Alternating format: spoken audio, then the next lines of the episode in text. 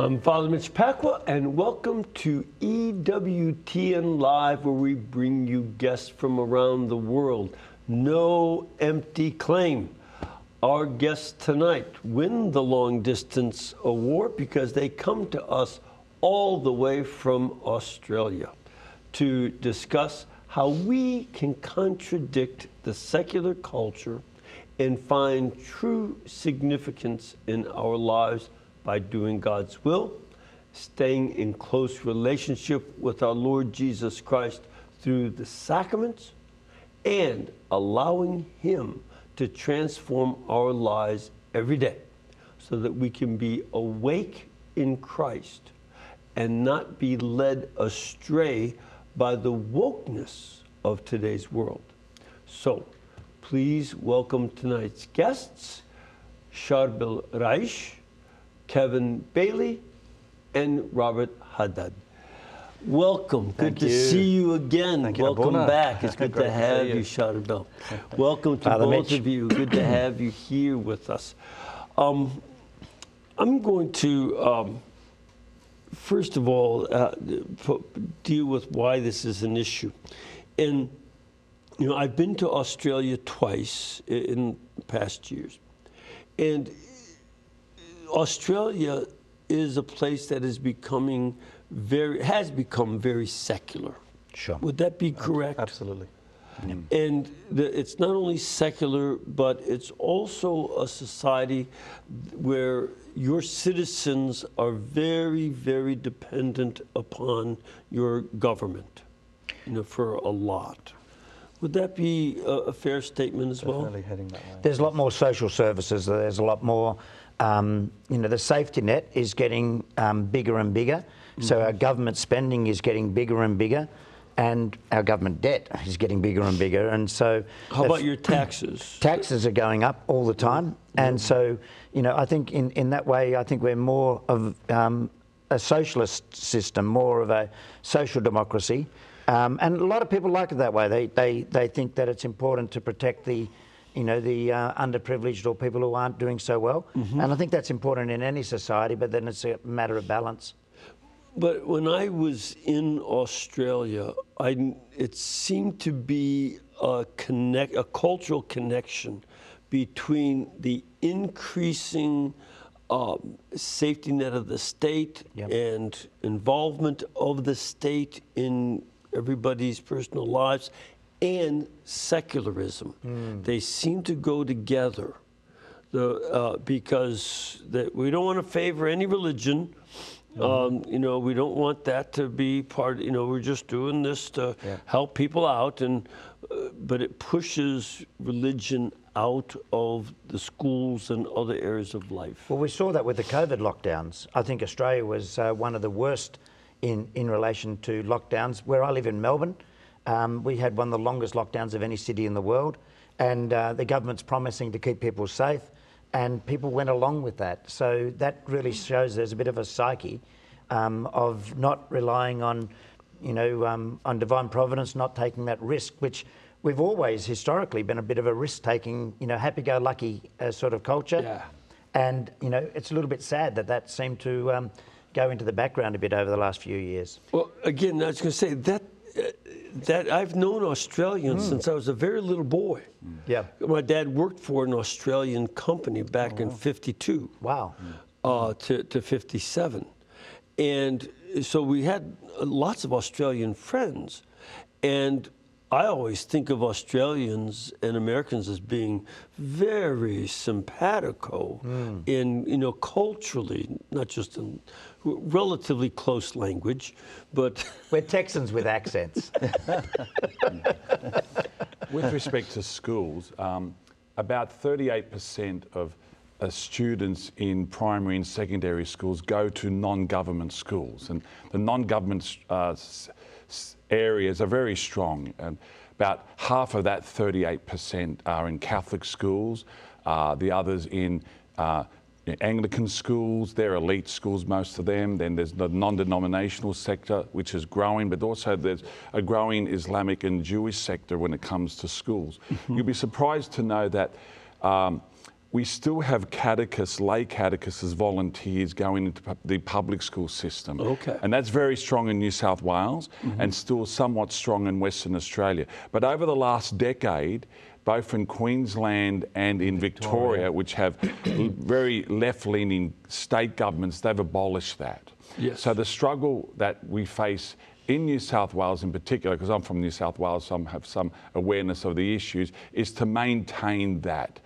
When Cardinal Pell was Archbishop of Sydney, he was very surprised to see how strong our catechist system was in the public schools, and he was determined to keep it strong. But there's always those forces, like the unions in the public schools, who want to eliminate all religion from the public schools. Yep. Yeah. See, that's, and the reason I mentioned it, that same kind of cultural thrust has been going on in Canada, and it's probably the most advanced of the English-speaking world, at least the former colonies. I don't know England at all, but we're moving in that direction.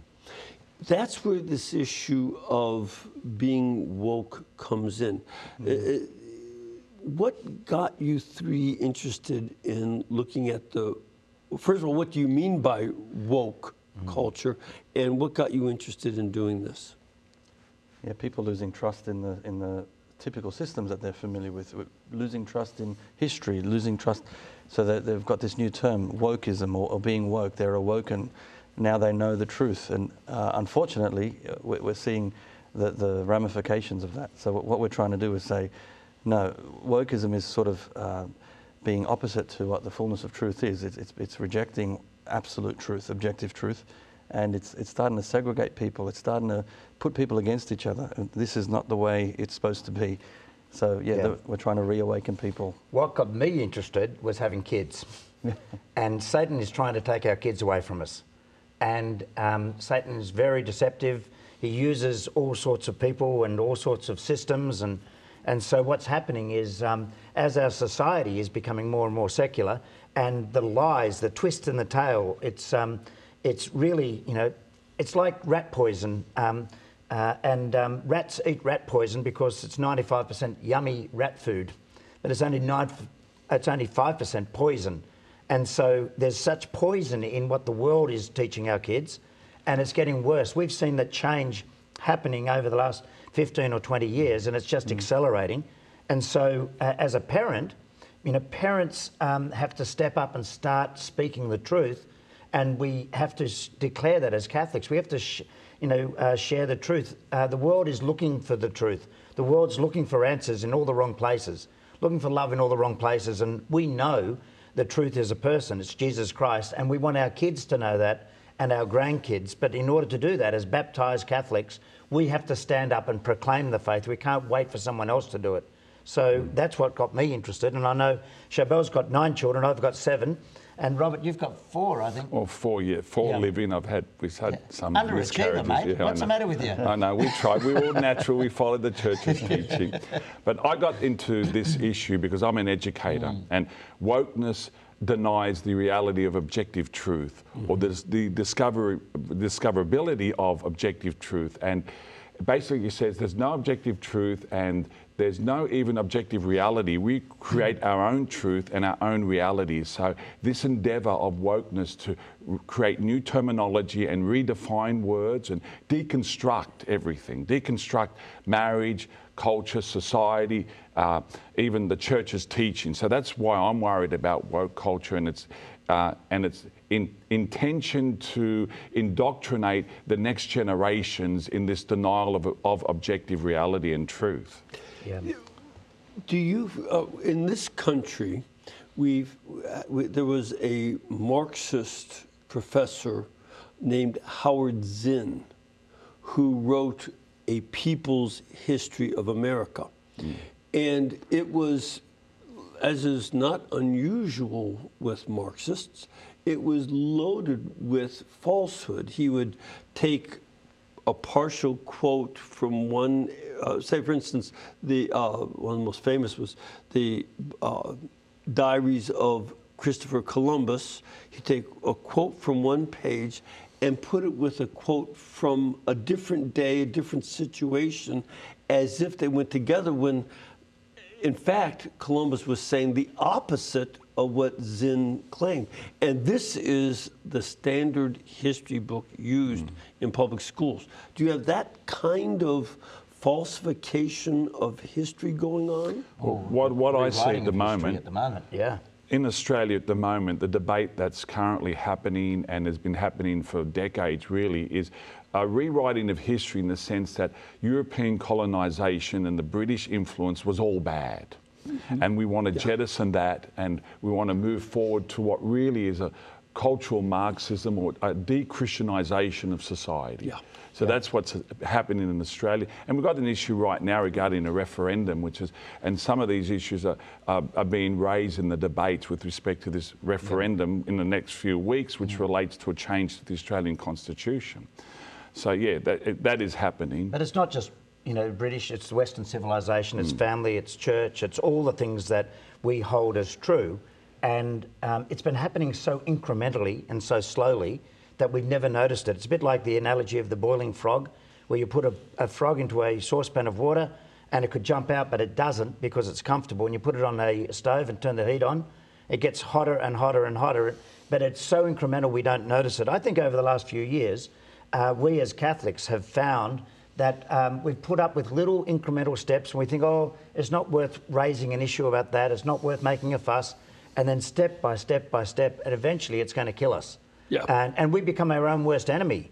When we become comfortable, we become fat and lazy, and then that's when we start losing the faith. And young people particularly are looking for something to lay their life down for.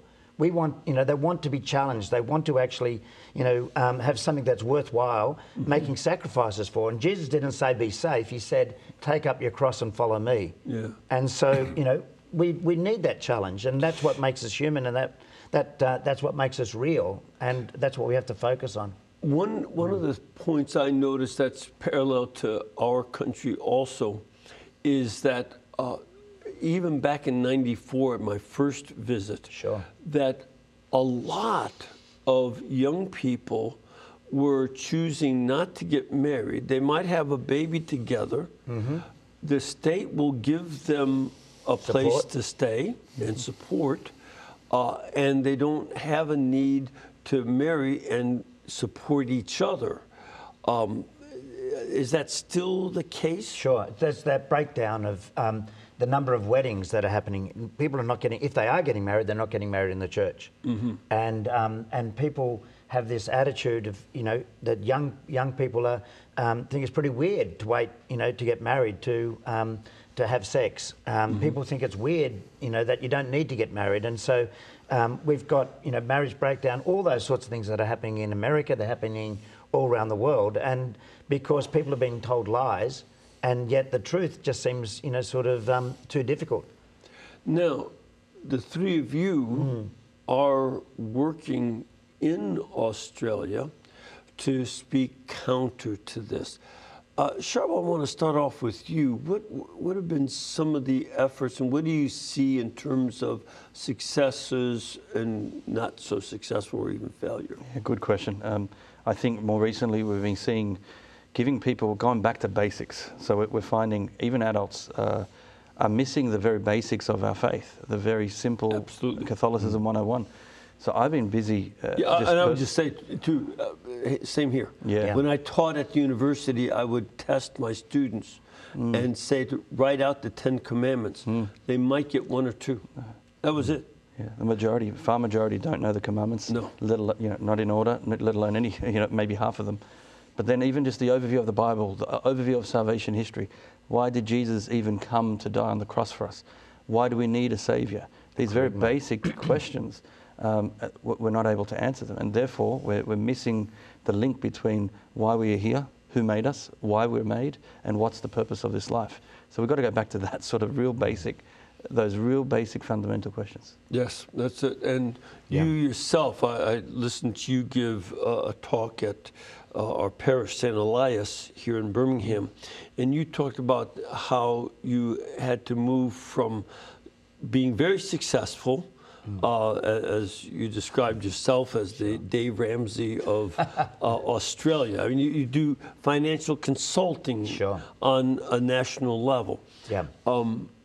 But success doesn't really hold up well against significance. Sure. What did you mean by that? Well, how, you know, I'm the world's oldest teenager. You know, I'm still trying to work out what I'm going to do when I grow up. Mm-hmm. And so really it's what's the most important thing to be doing with our life? What's our purpose? And it struck me when I want my kids to actually be practicing the faith, if I was just going along with the flow, going along to church and being involved in my faith, you know, living in the world, being successful, trying to be the most successful in everything that I did, but really just going along to church, we need to be in the church going to the world, not in the world going to church.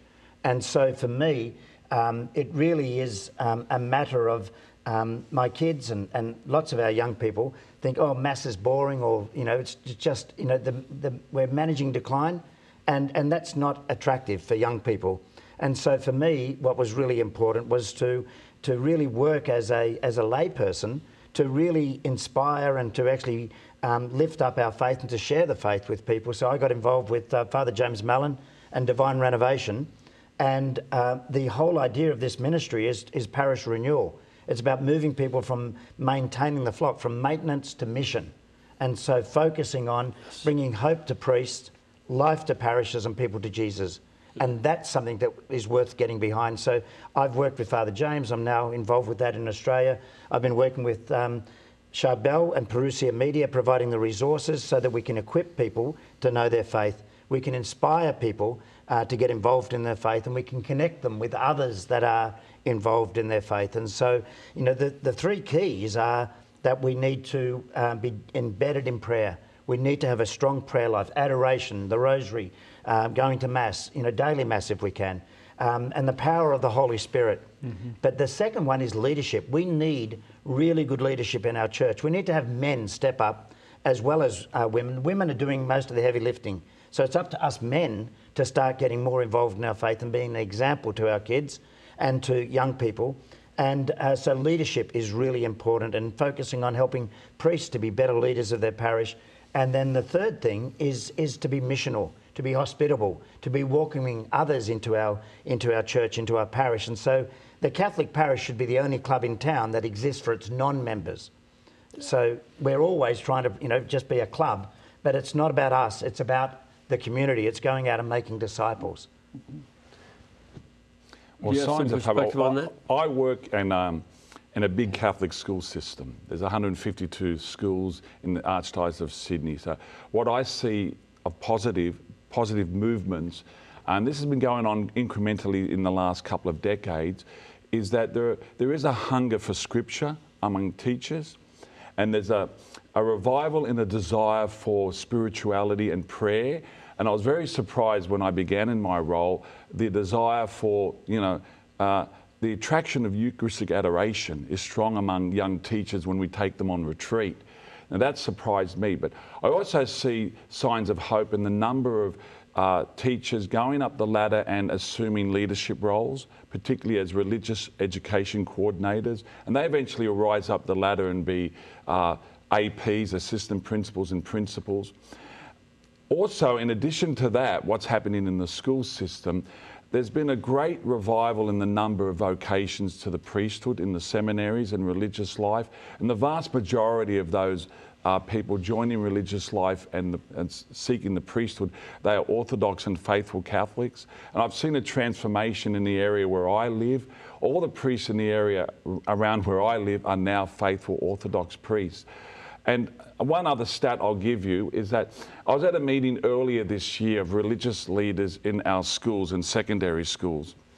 And there was about 80 leaders in that room. And I decided, I got the impulse, count how many of them in this room I know to be faithful Orthodox Catholics. And the number is 30 out of 80. And you might think, well, that's not a majority, but that's a lot better than where it was 20 years ago. Mm-hmm. And the leadership in this Sydney Catholic school system is determined to continue the legacy of Cardinal Pell. He really began this revival back from 2001 onwards, and the current Archbishop, Anthony Fisher, is perpetuating that, and they're real signs of hope. Mm-hmm. Mm-hmm. And that was despite Cardinal Pell being falsely accused of sexual abuse, and after living in prison for, was it 405 days? 405 days. Falsely accused and charged. And in solitary confinement. Yes. Not able to say the Mass. Nope. And then was fully exonerated with... By our Supreme Court. With it was the High Court of Australia. Unanimous. It was unanimous. 7-0. It was the most, you know... That's 7-0 in English. Yes. Yeah. Two countries separated by a common language. Yeah. If you read the judgment of the High Court of Australia, it would take you 90 seconds to read it, which meant basically the High Court of Australia was saying this should never have come to trial. Yeah. Yep. There's no facts could support the allegations whatsoever. But I think that this brings up another element, that those folks who would oppose having Catholic influence, they'll say, well, you know, we want to be open-minded, and some people would like to be Catholic and believe that there is such a thing as objective truth. Well, that's okay, and we'll just believe that it's not. They're not that way. No. They are not. They're anti. They are not saying, well, some people would like to get married and some people don't, so we'll just live and let live. They are not live and let live. You have the same opinion as me or will destroy you. Yes, they're aggressive. Aggressive in opposing Christ, His Church, the Holy Sacraments, the Scripture, Ten Commandments, Sermon on the Mount. They don't like any of it. Well, during the COVID lockdowns, the churches were considered as non-essential. Yes. And that there were basically, when restrictions came in, the first restrictions came in upon the religious houses, the churches, etc. And they would be more locked down than casinos, or even, sadly, to say, brothels. Or big bottle shops. Yeah, or big bottle shops. And big bottle shops. Yeah, never let stay open, but churches weren't. Yeah, selling alcohol. Liquor stores. Liquor stores. Again, we have to translate into American. And when it came to lifting the restrictions, it was often the case that the churches were the last to have the restrictions lifted. This was true in states like Michigan and California as well, that, you know, the police would, if people gathered at a church, police would go and take their license plate numbers and identify them. And I know they did that in Michigan. But marijuana stores and liquor stores, or bottle shops, in translation, they were allowed to be open. And this shows to me that in their secular mentality, keeping the people buzzed and high is safer for the secular mentality and for governmental control of thought than is hearing the gospel of Jesus Christ. So the hope that would be my sense. I don't know. Absolutely. It's become more hostile now than ever.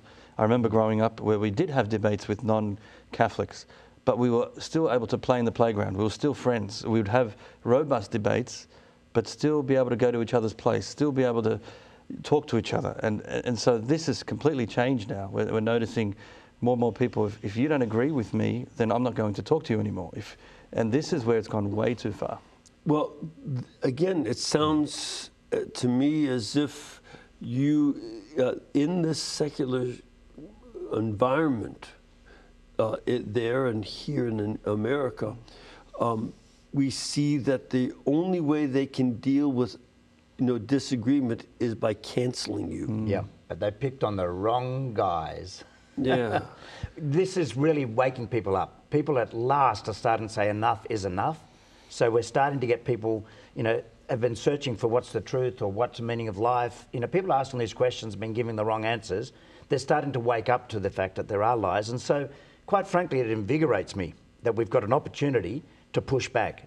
And in fact, we can actually be doubling down on what we're doing and preach the truth, but preach it in love.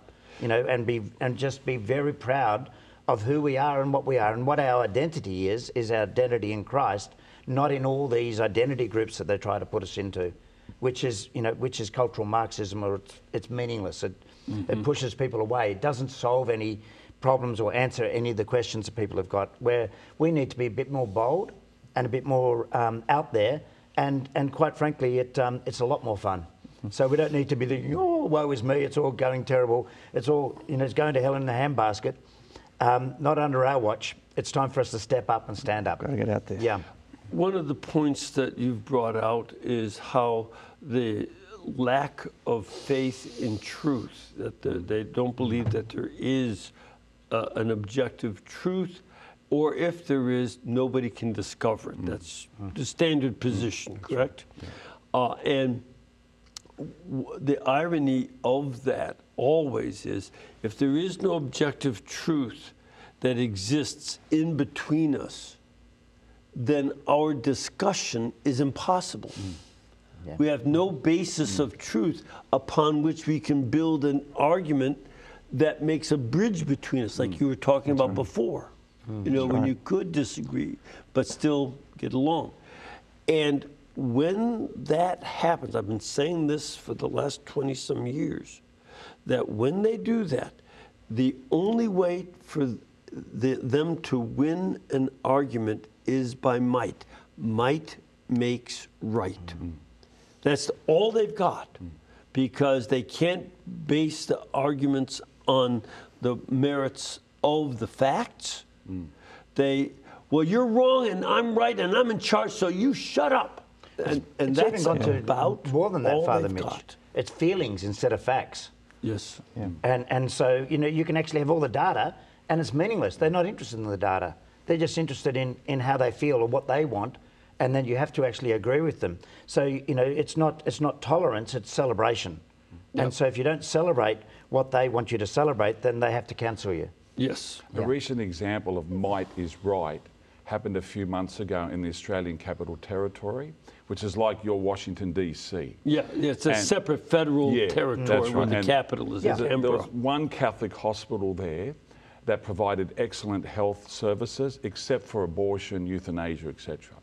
The government of that territory is very left and green, and they just decided to legislate to confiscate that hospital, to take control of it, to rip it out of the ownership of the church, and they took it over. And within hours after passing the legislation, they sent in the machinery, the trucks, and they just... The crane, and took out the cross. Destroyed the cross, and that's a statement, an aggressive statement that we have taken this, it is now ours, and they use the euphemisms. Now this hospital will provide adequate health care, total health care to all and sundry. But that is... The bishops of Australia have raised an argument against that, a storm against that. I don't think the governments are listening. And why we are worried is that this creates a very serious precedent. If they could just seize a hospital, then they could seize other things in the future, particularly schools. And we've experienced that back in September. Former President Trump was on trial, and the judge basically seized all of his property in New York, devalued it, and not even Mr. Trump's family can manage it. It's just taken out of his control. And when forces in the government confiscate the property of an opposition political candidate, it's the same situation. You can do it to anybody. Yes. This was happening in third world dictatorships, I thought. I know. This is where democracy, you know, human beings are very resilient, but structures in society are fragile. Yep. And that applies to democracy too. We're going to take a break. We'll come back with this discussion and start talking about what are some of the things they're doing in Australia as models for us to take a look at in our own society. So please stay with us.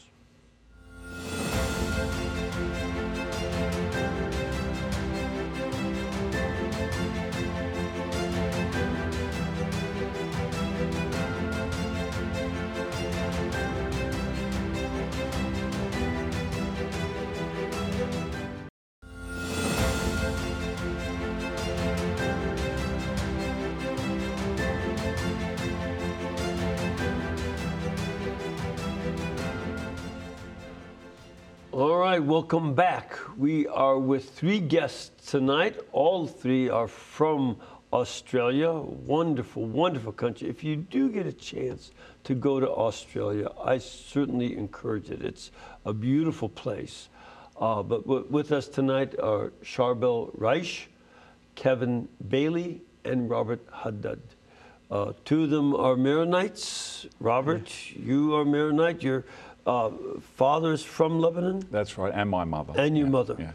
And Charbel, you also are Maronite. Your parents? My great-grandparents went to Colombia. So my father and grandfather born and raised in Colombia, South America. But they came originally from Lebanon. Yeah, on my dad's side. My grandmother's Colombian, but my grandfather's side is Lebanese. And your mum's Lebanese. And Kevin, your family is generations not. Australian. Yeah. So Irish is as Irish as falling in love with a name like Bailey. Yeah, yeah, I figured that it might be. Yeah. Now, we've pointed out some of the difficulties going on in Australian society, but I'm certain that the Americans and Canadians will recognize their own societies. This is something happening throughout the English world, and I suspect it's going on in other kinds of cultures as well. We're all the recipients of English common law and an English language and culture, and but it's beyond that English-speaking world.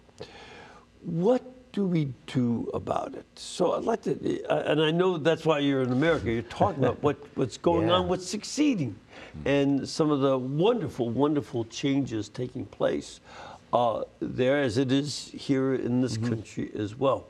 So, Charbel, I'll start off with you. Yeah, it starts off, if you remember, you interviewed me during COVID about my testimony. So I fell away, I was a lapsed Catholic, fell away, influenced by Islam, and then came back. And the biggest thing was I was challenged about the Catholic faith and none of it made sense to me because I never studied it. And then I was missing all the connection between who God is, what the church teaches. So when I discovered some great resources, the CDs back, they're sort of dying now, but CDs, yourself, your own CDs, reading books, I was fascinated by how everything is linked, the Old Testament and the New Testament, what the power of the sacraments are, what's happening in the Mass. I was just falling in love with our faith. There's so much to it. I discovered EWTN, I remember, 22 years ago. And I remember watching the programs back then. And I just consumed it. I was hungry for more and more and more. And that just led to sharing this. I couldn't bottle this up. I couldn't contain it. It had to go out. And so I think it always starts with your personal conviction. If I'm not personally convicted by this, well, I'm going to have really not much hope in convincing someone else. If they see in my life, I'm not taking my faith seriously, well, why would they listen? So getting to know the faith yourself, because the more you know God, the more you know the truths of the faith, the more you fall in love with Him. And then the more you fall in love with God, the more you want to get to know Him. And so it's like this spiral that just goes deeper and deeper and deeper. And it's been beautiful. If it goes the other direction, it gets more and more shallow. Oh, yeah, that's right. You know, I mean, that really is a choice. Yeah. You know, you can end up like the apostles who were not all that committed to Jesus in Gethsemane and ran away. Yes. When the danger really came. They didn't stay and pray, and when trouble came, they were gone. That's right. So you got to make a choice as to what you're going to do. And that's why formation is important. So that's why learning as much as we can, Bible studies, learning the catechism, learning the church's teaching. And we would do this in a number of ways over the years at Parousia. Started off in Sydney, we're bringing out speakers like yourself. And you remember when there were thousands of people coming out, just hungry to know the reasons why behind our faith. And so we would record them, we would put them online, we would make DVDs and CDs, and then we'll publish books. So that was a really big part of our apostolate. And that then sort of led to then study groups, and a lot of people wanted to do study groups, and some great places in America doing great work, Ascension Press, Augustine Institute, St. Paul's Center. These guys are doing wonderful work, and we promote their material. And I'm seeing lives change, because you journey from week 1 to week 8, and you see their transformation. And you might have a group of 30 or 40 or 50, and these are adults, and many of them grandparents as well. And they will say, how come I didn't learn this all my life? How do we get our grandkids back? And I never get sick of seeing all these people who are a good generation ahead of me, 2 generations ahead of me, and saying, wow, they're like a child again, and they're learning the faith and they're discovering it in a whole new, fresh way. It's wonderful. So, one point on that too. I saw, I grew up in the 50s and 60s, and I saw that about 1968 in this country, that people stopped teaching much content in the catechism. It was more about forming community and being social justice. But not even that so much at first, just forming a bond and community and making collages. Singing Kumbaya. Yeah, yeah. Whereas, and so people didn't know the faith. Was that, would that be that in our country as well, at the same time? Definitely. 60s, 70s were like that, So, thank God. There were people in small groups around Sydney doing something, and I was to learn on them, and then we started to expand. And when Kevin and I united in 2014, it just grew tenfold, thanks to Scott Hahn recommending me to him, and the rest was history. But we've been taking things to the next level, knowing that people are hungry for more. We've launched an academy during COVID. We call it the Parousia Academy, and we're going back to basics, the meat and potatoes of the faith. Introduction to the Sacraments, which is taught by Deacon Harold Burke-Sivers. It's an awesome course. We've got Introduction to Apologetics, which is taught by Dr. Robert Haddad. Introduction to Christology from Dr. Paul Morrissey from Campion College. Science. And the list goes on. So we've got so many speakers. Father Robert Spitzer. We've got, we've got Father John Frider, Dr. Edward Tree filming right now. Chris Padgett on evangelization. I mean, the list is growing. We're about 10 courses now, and we hope to grow that, continue for teachers, for any adult wanting to learn their faith. And we're offering a certificate for mission, because we need to raise the next leaders. We can't only rely on bringing the best of the best from America. We've got to also grow them ourselves. And so when we do that, I think we fulfill Christ's last command, go and make disciples. And the other part of that is, then we here in America will start bringing the best of Australia over here. That's like why we're already doing. Kevin. Yeah. What do you see yourself, what are you yourself doing in this re-evangelization? Yeah, I get on the sidelines, get frustrated. You know, the church seems to be in decline. Nothing's happening. My kids are saying mass is boring. All that type of thing. It came to a head when one of my kids said he didn't want to go to church anymore. Wouldn't happen in America, but it happened to me. And that was the catalyst for me to say, hey, I was living my faith, I thought, but I was really just involved. It's a bit like the bacon and eggs, where the chicken's involved, but the pig's committed. I was being a chicken. And I needed to be a pig, and I needed to surrender my whole life. If I wanted my son and all my kids, my daughters, to follow the faith, I needed to be an example. For too long, we've left our faith to our wives and women, passing on the faith. And in fact, us men need to stand up and be counted. So that happened to me back at about 2010, 2011, around that time.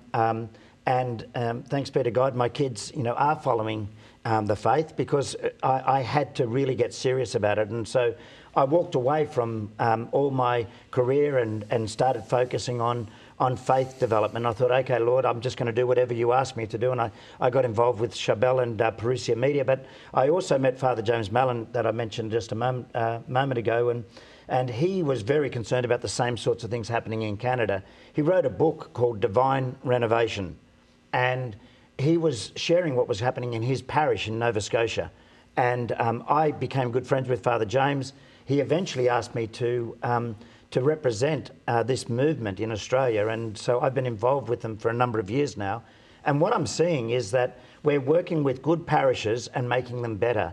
And so I've actually seen the fruit of that is starting to blossom.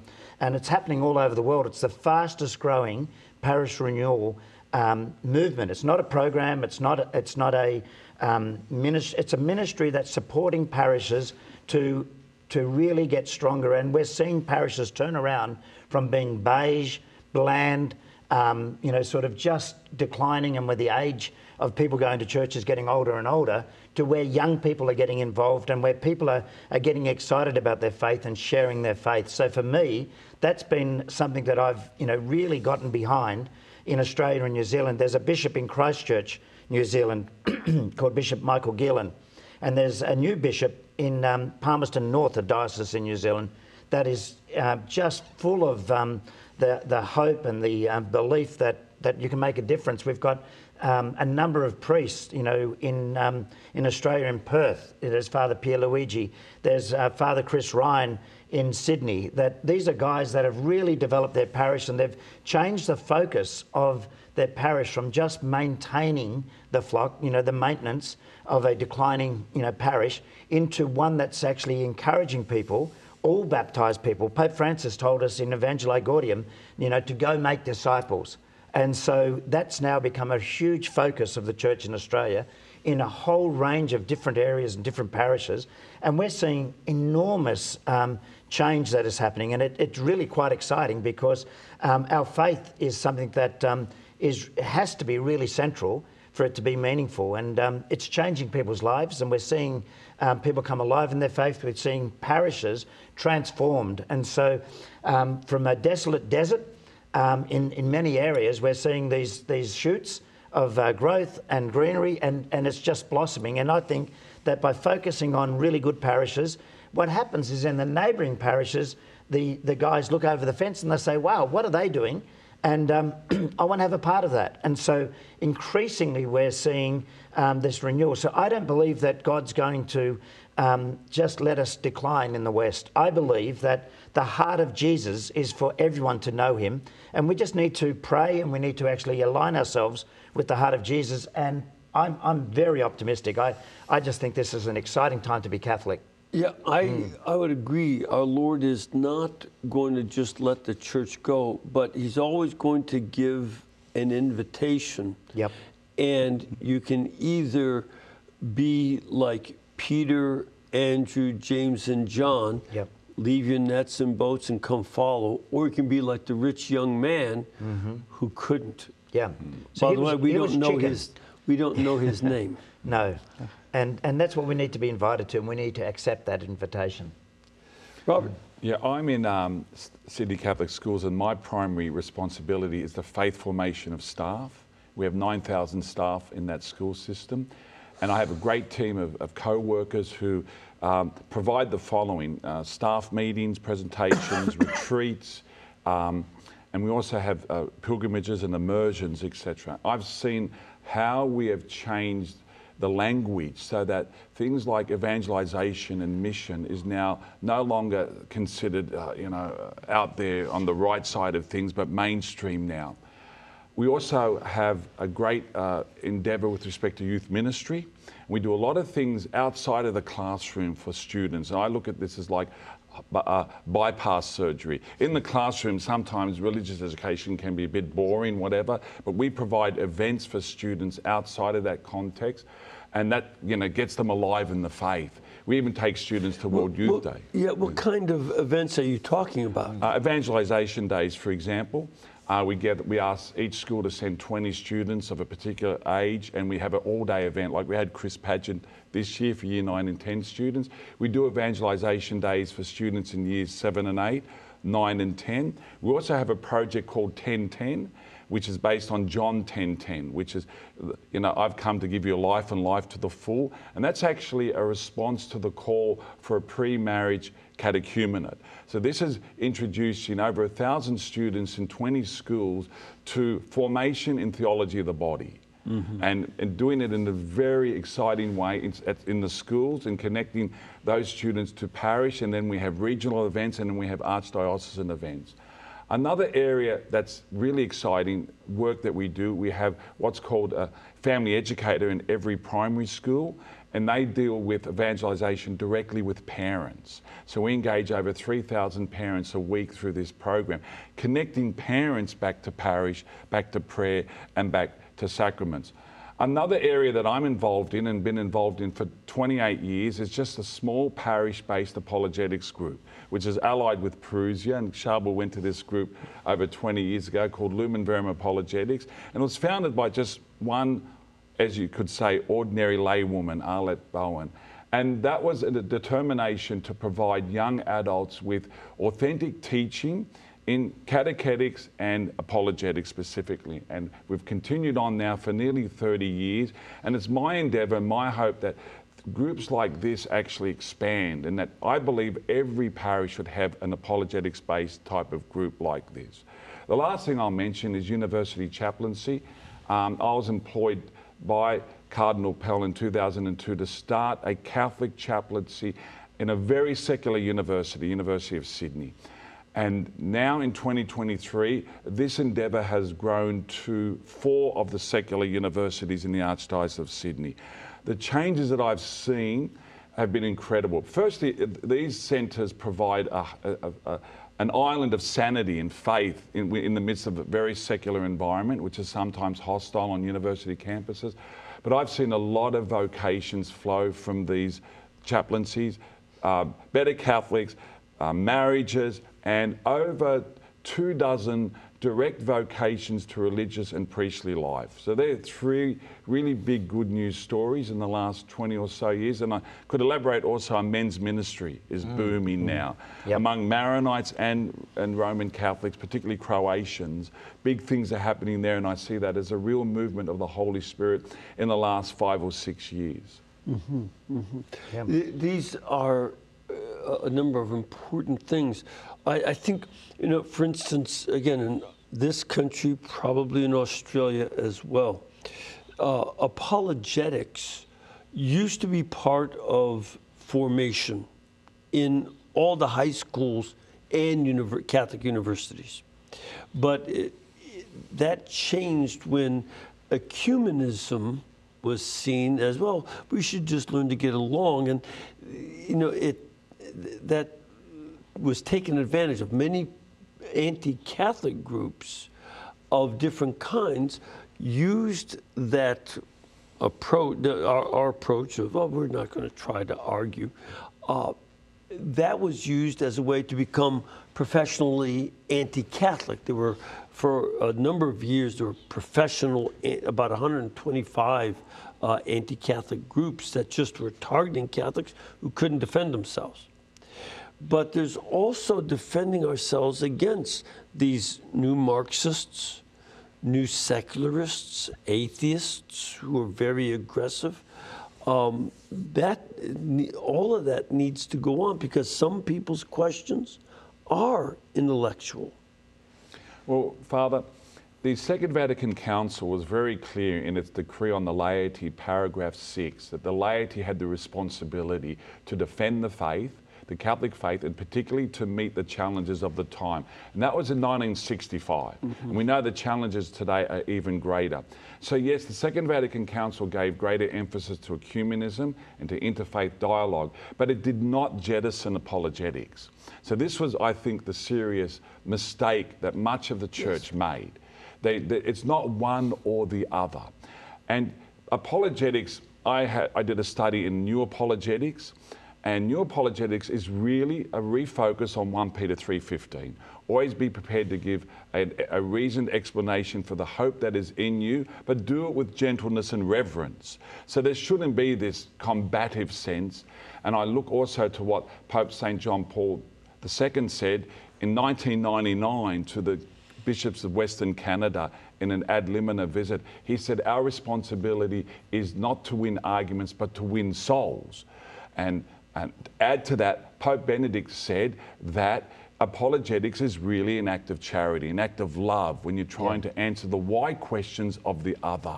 Yes. And last of all, Pope Francis said in Evangelii Gaudium, paragraph 132, he called for a need to engage in a creative apologetics, particularly in meeting the great challenges that science, etc., pose for us today. So together, apologetics should be, as you said, once again, normative in the life of parishes, schools, universities, and seminaries. And I think the other part of that quote that you gave from the document on the laity in Vatican II, it didn't say that the laity are supposed to get a lot of ministries inside the church. Mm. You know, that's what Pope Francis and Pope Benedict have been concerned that there's a certain clericalization of the laity. The lay people are getting more and more roles inside the church instead of understanding your mission is actually more outside the church, because as lay people, you can go into places I'm not allowed. Yeah. Mm. Insurance doesn't allow me to go into a lot of factories, office buildings, shops, and other places where, but the people of God are there. Mm. And there are different ways to witness where we priests can't. And sometimes too many people, especially among the laity, are taking refuge in helping out a church. And there's a lot to be done there, to be sure. But if you're taking refuge and say, well, I'm serving Christ in church, when we need you out there. Yeah. And also lay people can invite people, you know, I'm very involved with Alpha, the Alpha movement, which is in lots of different churches.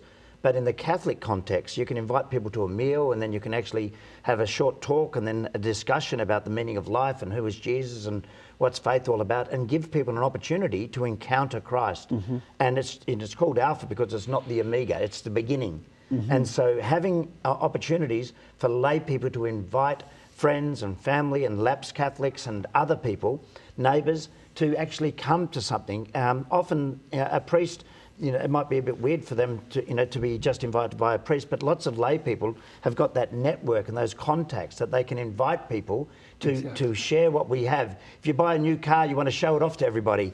You know, you're all excited about it, but we don't do that with our faith. We've got to be able to get excited about our faith and share our love for Jesus in a meaningful way that people think, you know, there's something going on there and I want to have a part of that. Yes. Yes. Yeah. We've got to plant seeds all the time and sharing the why behind the what, but also the invitation to that person. These are the reasons why I believe, and I'm inviting you to come and taste and see the goodness of the Lord. You know, this is the whole treasure, and this is great for them. And it's not us sort of, and maybe people get the wrong idea of apologetics where it's, I'm right, you're wrong. No, it's not like that.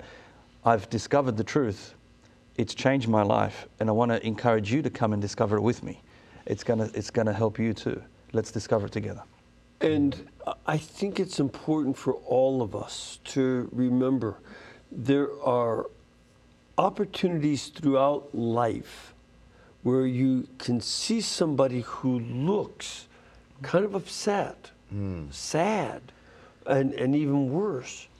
And you may have an opportunity to say something to that person that, you know, you just see someplace and start to invite them into the life of the church. And I think that kind of constant alertness, again, this is where Jesus wants us to be alert. Yes. He says, stay awake. He doesn't say be woke. You know, that's in my Bible. Yeah. Stay awake and always look for those opportunities. I want to let people know throughout the world that you can stay up to date with everything that Parousia Media has to offer. You can do that by going to parousiamedia.com. Parousia Media, and that's P-A-R-O-U-S-I-A media.com. You can also check out their blog. You go there and you find their blog. It's called The Narrow Gate. That comes out of my Bible, doesn't it? Because Jesus said that the gate is narrow that goes to heaven. It's not wide. It's not easy. And so we want to do that. Thank you all for coming all the way from Australia. I know you've been evangelizing around our country. Thank you for coming to Birmingham and to be with our show. And may the Lord bless all of you on this feast of the great St. Nicholas. May God bless you and keep you and cause his face to shine upon you, the Father, the Son, and the Holy Spirit. Amen. Amen. And we can have these guests all the way from Australia and all the other guests that we've had and the other programs we do only because this network is brought to you by you. So as Mother said, just please keep us in between your gas bill, your electric bill, and your cable bill. And if you do that, we'll be able to pay all of our bills too. just on this feast of St. Nicholas, don't send us coal. God bless you all and thank you.